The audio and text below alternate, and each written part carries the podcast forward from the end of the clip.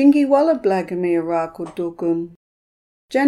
nyali garama nyali nya. Nyali nya nyathan nyathan jen. Garama nyali tugun gunu. Wana gala tugun. Nyali nya. Bugube blagame. Thank you, Delta Kay, a Rakul Bundjalung woman, for welcoming us to country. Delta is a long term supporter of Byron Writers Festival. You're listening to Conversations from Byron, a podcast series featuring writers from the 2020 festival lineup. In this session, Matt Okine talks with Nazeem Hussain about his Audible original podcast, Nazeem Hussain Rogue Son, available only on Audible. G'day, welcome to Conversations from Byron. This is part of the Byron Writers Festival. Of course, we've gone online and digital now due to the current situation sweeping Australia and the world. Uh, but we're so glad to be bringing you all of the best from the Byron Writers Festival 2020. My name is Matt Okine. I'm an author, comedian, um, radio host, TV presenter, and it gives me great pleasure to welcome to the podcast today our guest who you might have seen on various different TV shows Orange is the New Brown. Uh, I'm a celebrity, get me out of here. He was the creator and star of another show called Legally Brown.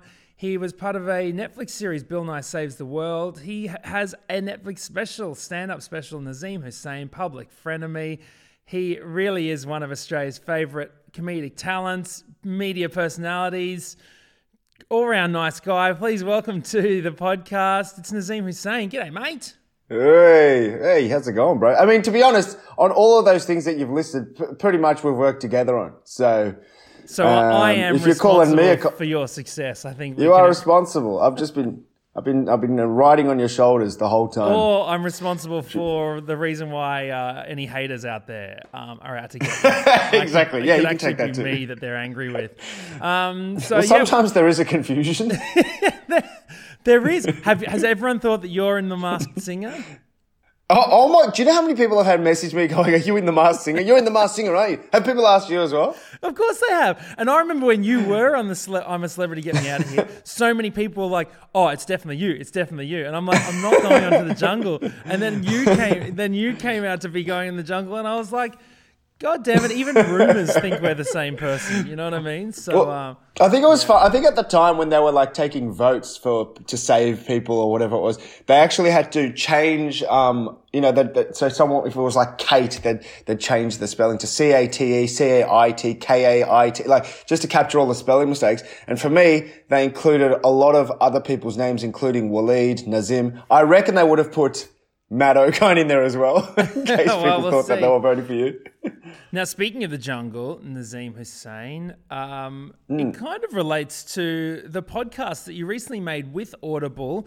Uh, it's called Rogue Son, and it's the reason why you're joining us today, um, because you, I mean, you you went to the jungle essentially. Um, Yeah, well, I did actually. Parts of, Sri- I mean, I went back to Sri Lanka and uh, walked through many parts of different jungles, trying to uh, trying to trying to reconnect with my Sri Lankan heritage. Yeah, well, that's it. I mean, the, the the podcast is called Rogue Son, and I mean, right from the get go, you realize that this is almost uh, a battle between yourself and your culture and your family, and you know, you wanting to set out to to live your own destiny. Determine your own paths, Yeah. make your take your own journey.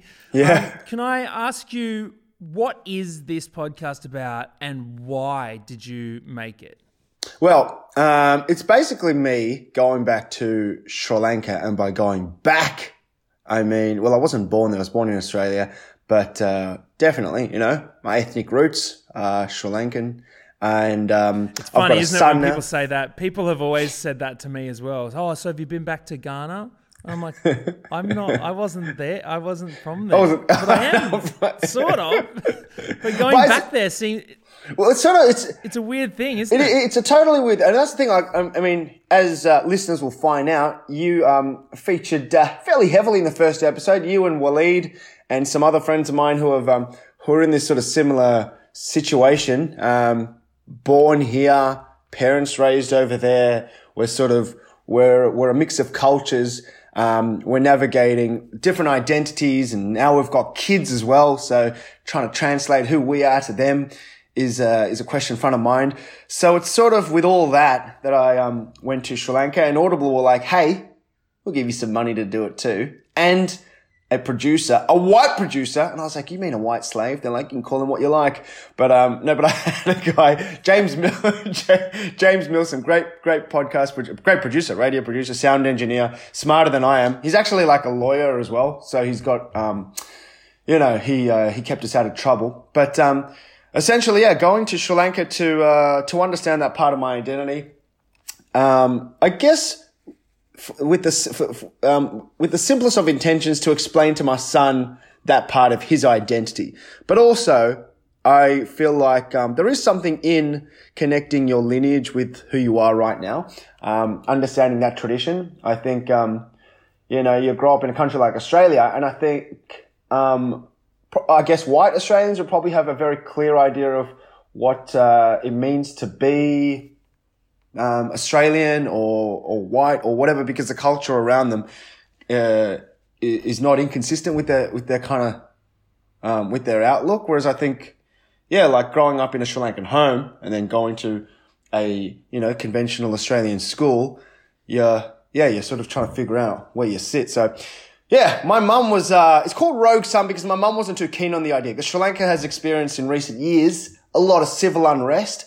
Um, the civil war in Sri Lanka is quite brutal. Every time I've gone to Sri Lanka over the years, you know, you leave the plane and there's people with machine guns lining the, the exit corridor and suicide bombs and, you know, accusations of genocide. It's, uh, it's not been a safe place. And my mum has historically never let me go by myself, um, or encouraged me to go with her or stay with her family. So this is the, this is the first time that I've gone by myself and just done entirely my own thing um, in a country that she probably understands the dangers of more than I do. And I, and I guess through the series, through this, through this experience, I actually gained an appreciation for how dangerous things were. And, and, uh, I stopped seeing my mum as someone that was perhaps bordering on paranoia and someone who, yeah, who, um, who, yeah, who's got genuine fears and concerns.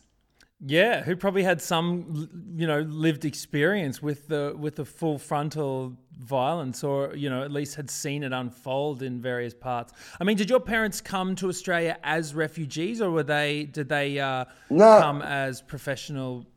Kind of like, yeah. My um, my dad was um, he he was educated in the UK, and then um, then uh, went to Sri Lanka, met my mum, married my mum. Um, they were young, not like super young, but they, it was kind of an arranged marriage. My mum met him. She liked the look of him. And then, um, she said, yes, I like him. I'll marry him. And then they got married, came to Australia, skilled migrants, but, um, but yeah, it was not long. It was around that time that the civil war sort of broke out in Sri Lanka as well. Um, and then, and then refugees started coming into Australia from Sri Lanka.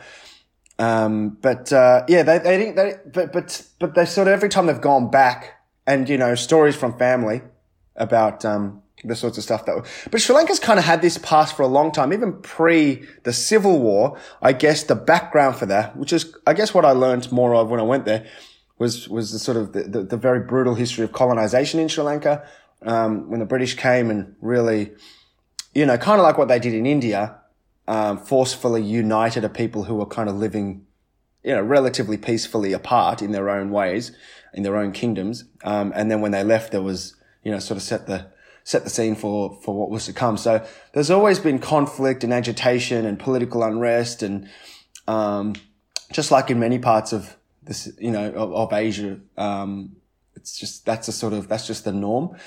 So, but I think, you know, you're, we're, young men, we're young guys and you, and you hear stories of like your parents' countries and you're like, ah, oh, yeah, it's, it sounds bad, but every time you go there, it seems okay.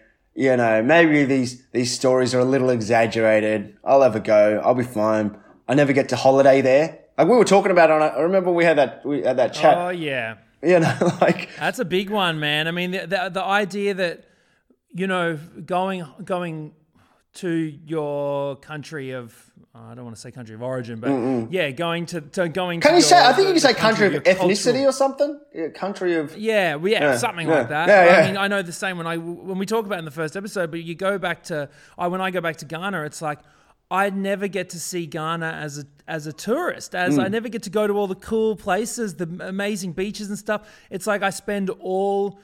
It, it's literally like imagine coming, imagine going, your parents going, "Hey, we're going to go to Australia," and you're like, "Oh, sweet," and then you spend your entire time visiting people in Penrith, and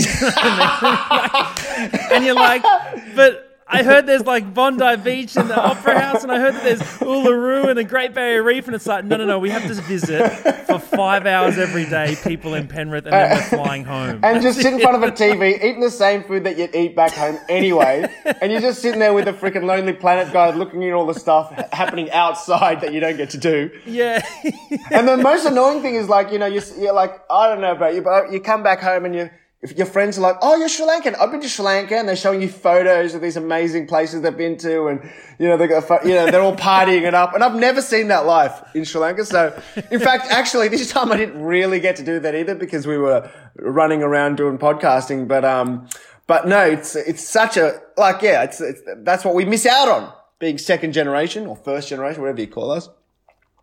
Um, yeah. Well, I mean, you got you got to see some incredible spots, though. I mean, Hmm. I, I, I mentioned in the podcast as well that I went to Sri Lanka for a month, and looking at some of the things on your on your the lists of places that you got to visit and the Yeah, people yeah. You got to interact with, it sounds incredible. But I want to first start off with.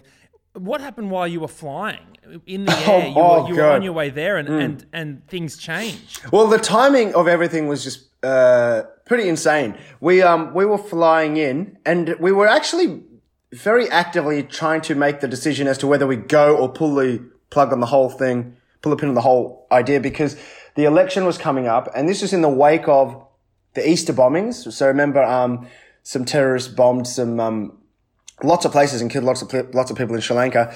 And uh, off the back of that, um, the opposition uh, launched their campaign uh, with security being one of their main policies. So this is the same uh, political party, and in fact, the same brothers who were in power when Sri Lanka oversaw the end of the civil war. And that's when there's lots of accusations of genocide that have been leveled at the two Rajapaksa brothers. So they were running for government.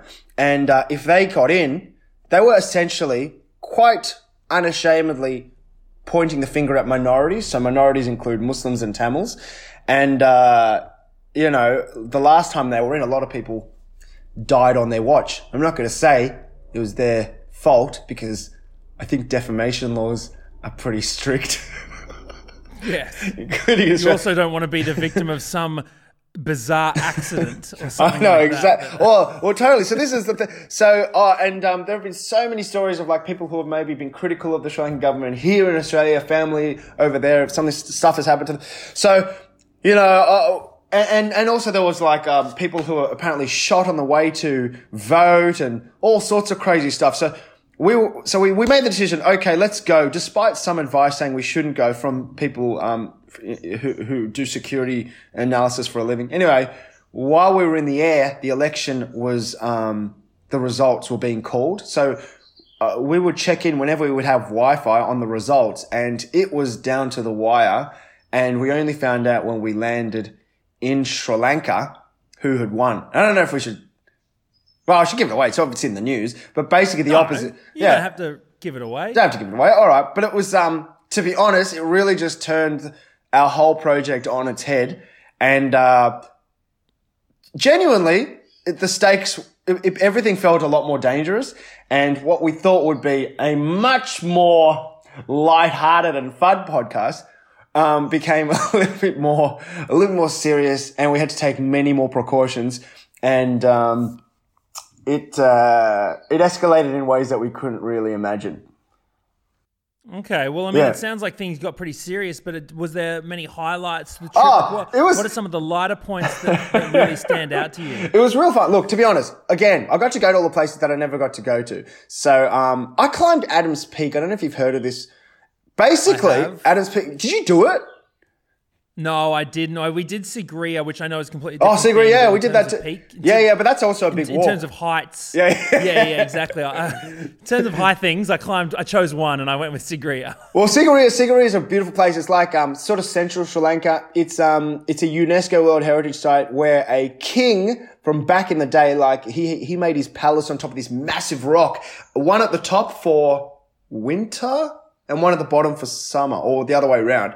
Um, and he had like hundreds and hundreds of concubines in these pools that they would just swim naked. Like it was a real sexed up place uh, back in the day. But um, a cra- cra- crazy story. Like he actually, his dad was the king, and then his dad took him to a lake to tell him the news that his other brother was going to be the king, and and and and, this, and the guy and Kashyapa, the guy who went on to build this rock palace, was like, "See, so so what do I get?" And his dad basically like gave him a handful of dirt or, or a cup of water or some shit. Like basically nothing, son.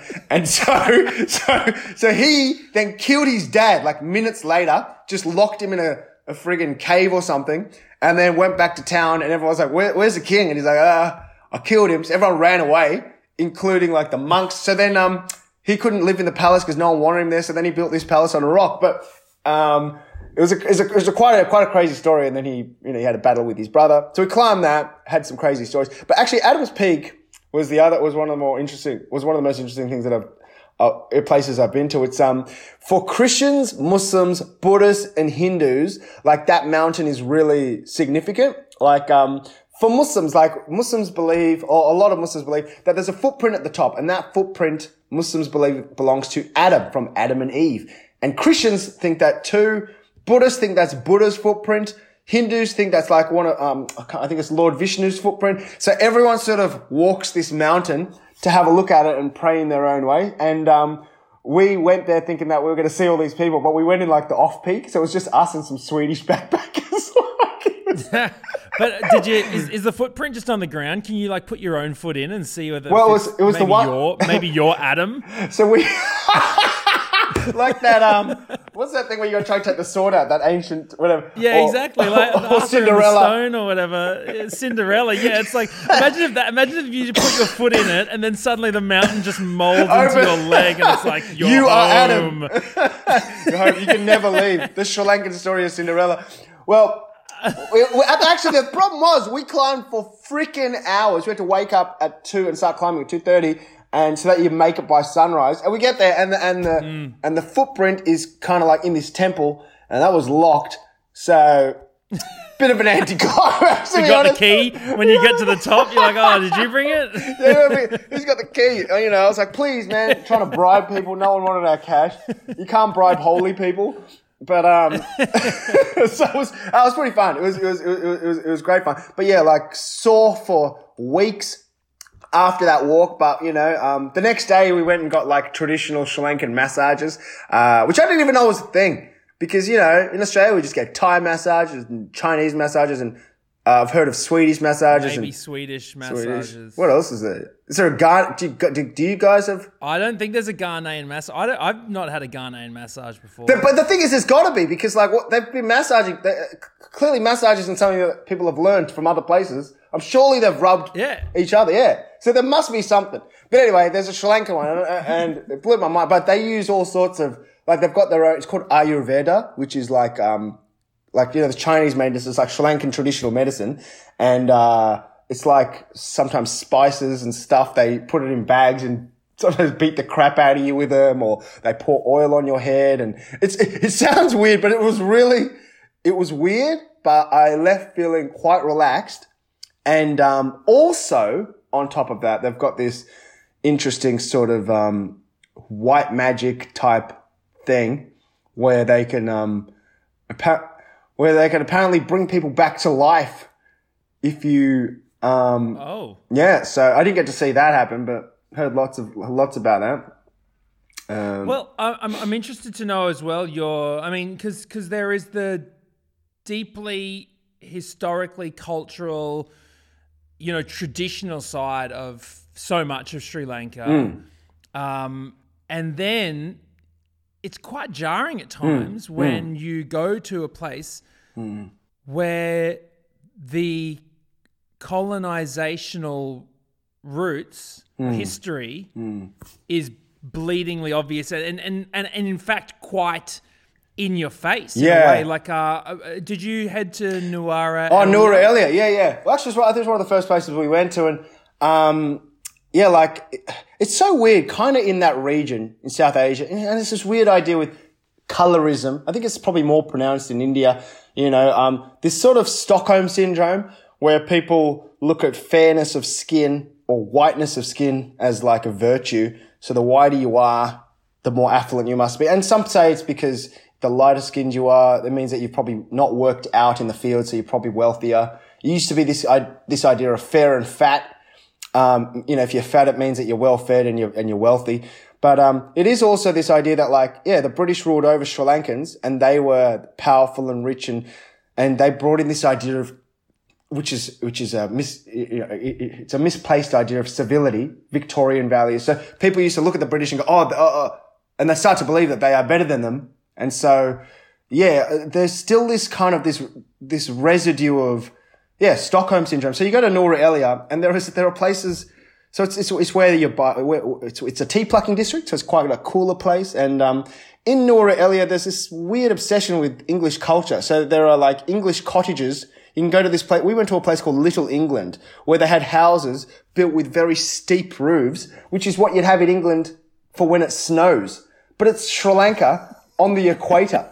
So it's just bizarre, it's a kind of a, and you can buy English houses with, you know, with, that have English names and, um, but also like. we went, we, we went to a, we went to one of those big kind of mansiony style, one of the big grand hotels there, you know, and, um, you're playing, you're playing in the billiards room and there's, you know, two, two Sri Lankan dudes in, in the white, Oh my god! Suits with the coattails. Does it feel like Get Out? Know, cleaning the balls for you, and you just feel you're like, this is gross. Like it's so weird. Gross. It's it's so weird. Well, that's exactly how I felt. Oh my god! It was like it was viscerally like, what are you doing? It's like that movie Get Out. I remember looking at him like, what the hell? You've been brainwashed or something. Someone needs to wake you up.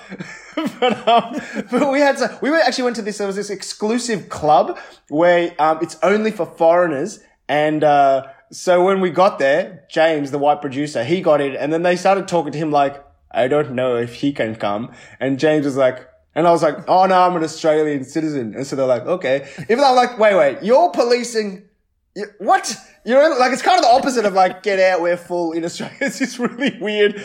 But, um, yeah, but it's sort of like, you know, when you unpack that psychology, it's quite, it's interesting. Like even, yeah, even the idea of, um, you know, like, uh, homophobia in, in non-Western countries or like the idea of sexual conservatism.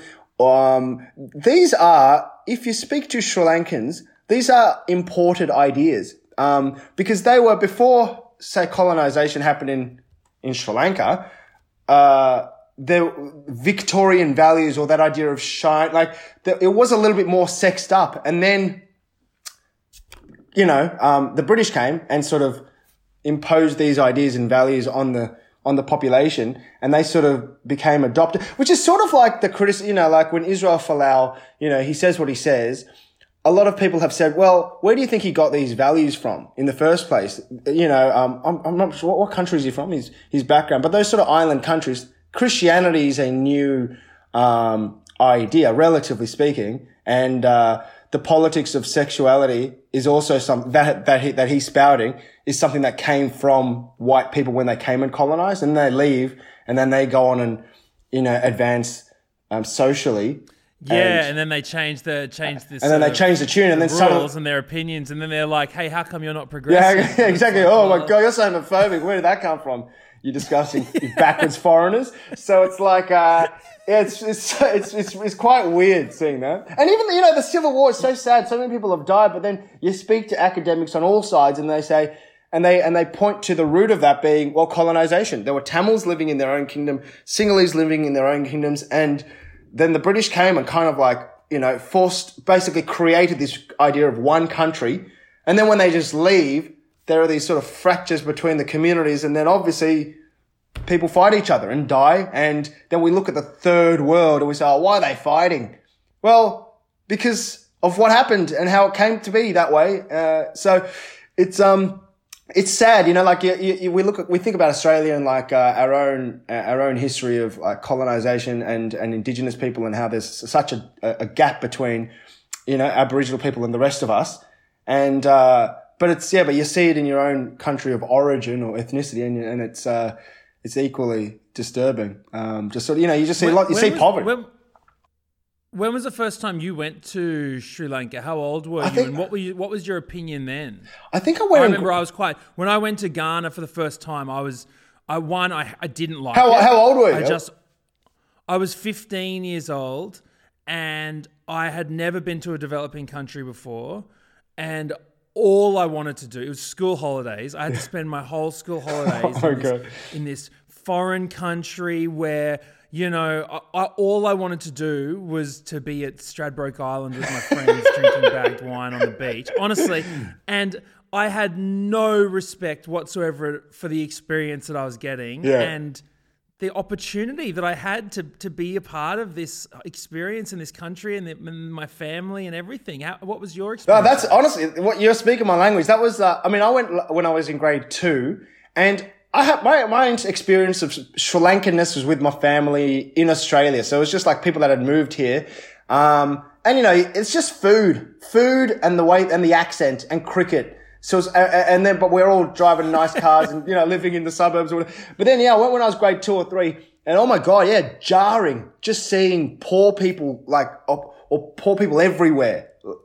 I guess not as much as India, but like still, like, cause people who come to Sri Lanka go, oh, this is, there's not as many beggars. But there's, I just remember seeing people begging aggressively and just like, like traffic and the temperature. also having I, I when I when I went to something that I've found in Sri Lanka more so even than Ghana as well is the um is the kind of health the um really in your face prevalence of you know people oh, people with- that are deformed. uh, or, listen, yeah, missing legs, etc., due to Oh, like uh, poor healthcare and all that sort of stuff. Like I Yeah. found that quite confronting for the first time that I went there. Yeah, well, I think also, and I don't know, like I know in the Middle East, um, some people, uh, like gangsters, will kidnap children and they'll break limbs because then they get more money when they beg. I've heard. Um, but uh, so whether that's true or not, but yeah, there was so much of that, and yeah, you just never see that, and it was it was pretty full on, and I remember like going, "What the hell? This is." I just want to go home, like be with my friends and, you know, watch TV and all that sort of stuff. But, but like I, but I remember the turning point for me was like, you know, cause my, I think my mum just didn't, like she was just like, whatever, they'll learn. And then hanging out with my cousins, uh, when you hang out with kids your own age, you sort of want to fit in. And I remember like, being teased a little bit when I got in a car once and I put my seatbelt on and, and they all started laughing at me like, ah, look at him, the little, like your little, your little kid or your child. Um, like you, you're scared of danger. And so I just remember like trying to like, uh, fit in and I play, and then I eventually kind of understood the, the fun that they have, like just running around the streets, playing cricket and neighborhood friends and just that sort of idea of just hanging out with people that just like heaps and heaps of people. Um, and I didn't really live that in Australia. I know like people do have neighborhood friends, but just that sort of chaotic, everyone knows everyone, parents of other children can parent you if you're doing the wrong Are thing. you, are you white over there? Oh, yeah, well, that's the th- so when I put my seatbelt on, actually, they said something like, Godea, like, what do they say? They said something like, basically, basically calling me white and or, um, I've never seen, uh, like a seatbelt before. Like, but, but yeah, people, when I speak Sri Lanka, when I speak Tamil, or if I try to say something, uh, like a Sri Lanka word, people laugh at me. Like they, they make me say it again. Like they know that I'm this freaking coconut. It's so frustrating, isn't it? Like I remember when I'm 15 years old, first time in Ghana, and, and one of my cousins said, "Oh, were there many white people at the beach?" I couldn't understand his accent exactly, so I said, "Oh, what was that?" And he goes, "White people like you." And I Are have you never serious? been oh called Oh, my- white in my What? life. Like that's the thing, and I. And, and, it, and it occurred to me because I'm half half, I am literally as white to them as I am brown to white What the- And like they would it just it was just such a shock to me i'd never experienced that kind of thing and and you do find that thing where suddenly and it goes back to what you mentioned at the beginning that this idea that when you do grow up colored in australia you know white people have never had to until probably or more recently had to question the color of their skin. It's just Yeah, it's- something that exists within within them. But it's the same way that I have never had to I've never had to question my ability until I, you know, talk to someone like Dylan Mm, Alcott, who is in a wheelchair, has grown up in a wheelchair his whole life, and could point out so many. Oh my god, that is so true. little injustices and things that he has to deal with day to day. I, I remember when I got a pram, very first time when we got a pram, walking my walking my daughter, and I'm walking along the footpath, and the footpath just stops, it just drops, like Like and a I'm curb. Like, what Yeah. the hell? And on the other side of the street, there is a ramp to get off the street, but on this side of the street, there's just a drop. And I was like, if I was in a wheelchair, uh, what the hell am I supposed to do? That is so. And and the, like little things like that. You No, but that's uh, actually that is such a good way because I think like yeah, I think the first time and maybe it was like uh, Stella Young back when she was alive. She uh, you know I think she referred to me or people as able-bodied, and I was possibly and I know it was so late in my life, but I'd never like been called able-bodied, and I actually was like, oh my, I'm able-bodied, which means.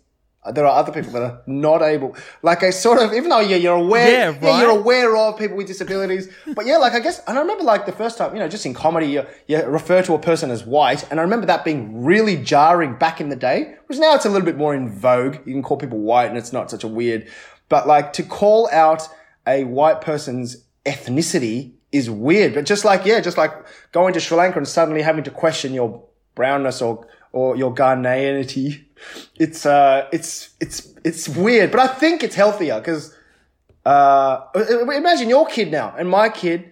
They're probably even further. I mean, I wonder what the world's going to be like when they're teenagers and whatever. Like if it's a little bit more normal to be from everywhere. But, um, but yeah, there's, I feel like it, I feel like it surely would be because I'm sure you and I have the same experience where, like, I mean, even just seeing the growth of African population in Australia is completely different. Like when I was growing up in Brisbane, man, there were barely any African people. Like they just, I just barely saw. I actually like, I, I- and there certainly weren't many half like mixed people like me around. Now you see heaps. Yeah, I've always like. And what I've always, you? I've always thought about like your life in Queensland because, like, you know, the idea of Queensland is, I know, probably a little stereotypical, but it's true. Every time I've been there, I've just noted the culture. Like, it is much more uh Australiana Australian. Like, it is a bit more. It feels a little um a little television Australia, you know. Um, and the the racial the racial diversity is not as not as mixed. Everyone walking around with the the Cooper hats on with the corks dangling down, and yeah, yeah, it is, mate. That's what it's like. Welcome to Queensland. No, no, but like you doing comedy in Queensland, I've always, I've always like admired that. Like that is, that feels more, more challenging than you know than in cushy Melbourne. Well, I mean, what you do is you make fun of your race a bit Yeah. more. That's what I was doing at the Yeah. beginning. You know, you, you sort of it's that self-deprecation, Yeah. trying to disarm, kind of like, hey, I, yeah, I know I'm black. I'm I'm cool with it. You're cool. Like you know, if you're cool with it, that sort of thing. Yeah. It, it, you you look back on the when growing up and you realize how much. Um, like the like the you know Sri Lankan dudes in the white suits in that mansion playing billiards, like you realize the conditioning that you've been, the sort of denial that sometimes you've you've had to put up f- for your culture of your mm. culture to feel like you're fitting in. Yeah, it's so weird, and it's and the and I don't know if you ever you've just reminded me of like that feeling when I was at school, and sometimes yeah, you're just yeah, you, like until you yeah until you start turning that corner and you feel a bit of pride in your color, but you know you make fun of yourself, and then suddenly you see another brown kid maybe in the room as well, and you're like, oh, we both can see what we're doing, or you get you feel called out like, oh, what am I doing? Like I'm selling myself out or something. yeah, Um, yeah, totally right. weird, yeah. Um, how do you feel about having a having a son now? How do you feel about what what are your hopes and you Hmm. know aspirations for his connection with Hmm. the culture? But I, I feel like um, uh, I definitely had a an idea of Sri Lanka that was never re- like I was never explained Sri Lanka to me by my parents because that's just who they are, and I just think you know we we have so much more time. We've got way more of a luxurious lifestyle to think about identity, whereas our migrant parents came and they just freaking worked, survived, you know. Whereas um, but I do think, yeah, racism growing up in school and that sort of question of identity and feeling different was something that I had to overcome and figure it out by myself with friends who also were figuring it out as we went along. But having now figured it out, I think, I'm still figuring it out, but having gone through it, I feel like one of the big things that I take away is that, um, I would probably want my kid to know, um, and feel proud and to tell him to, to, to call out his skin color, to call out, to, to, to, to let him know that he has Sri Lankanness, South Africanness, Irishness in him and what that means. And to not be surprised by people asking questions of him that may come from good places or bad places, but just to sort of have, to, to not be surprised by what life can throw at him. Um, obviously, you can't prepare your kid for everything, but to just, to, to, to, to throw at him in kind ways what we've both probably experienced and probably, yeah, had to figure out on the run. I just want him to not have to, have to, you know, we've lucked out and come out of it quite well you know, we're both comedians and authors or whatever, and we can, we can translate our experiences into something that is positive, artistic, and creates money for us.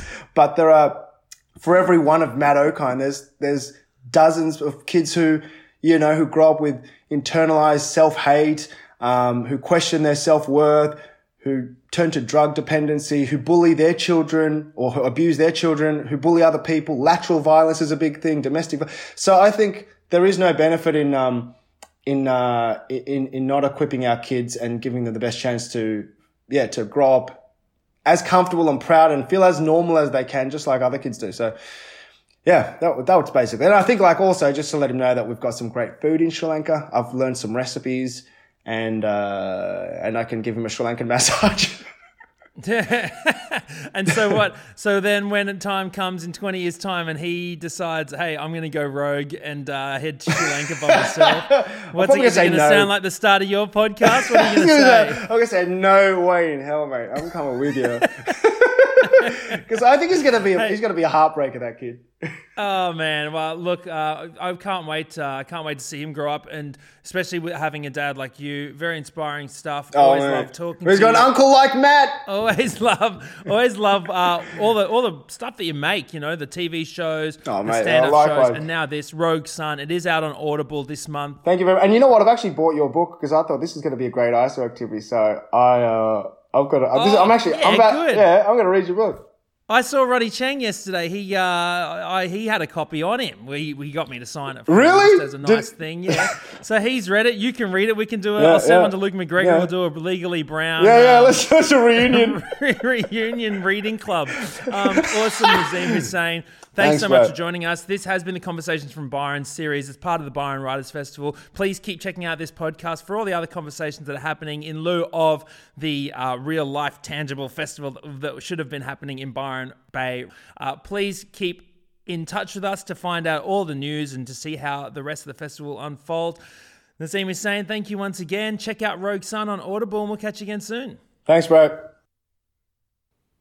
We hope you enjoyed listening to this podcast.